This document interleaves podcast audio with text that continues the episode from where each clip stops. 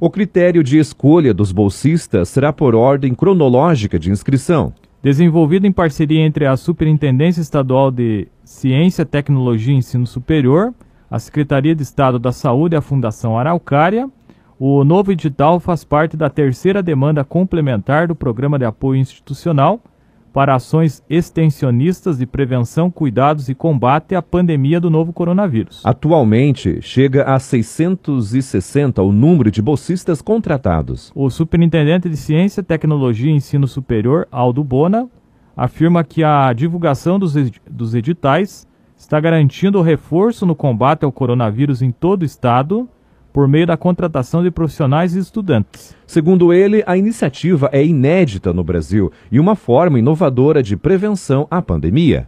Trata-se de mais uma continuidade no processo de chamamento de bolsistas para atuar aí nas diversas frentes de, de combate à pandemia. É, temos conseguido disponibilizar profissionais muito comprometidos através da atividade extensionista de nossas universidades, né, com a contratação destes bolsistas. E o Estado do Paraná, os resultados do controle da pandemia no Estado têm mostrado que a soma das diversas iniciativas tem sido bastante efetivas, tem resultado né, numa eficácia aí no, no controle da pandemia.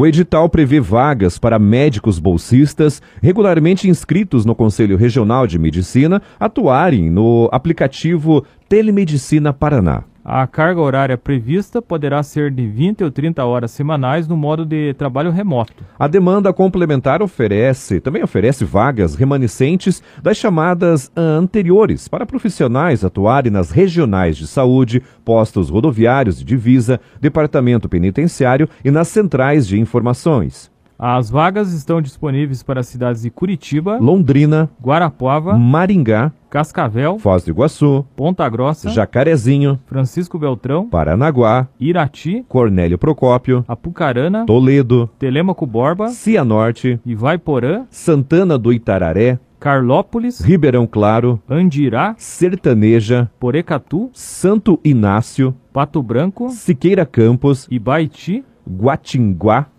Tomazina também Santo Antônio da Platina, e ainda no município de Venceslau Brás.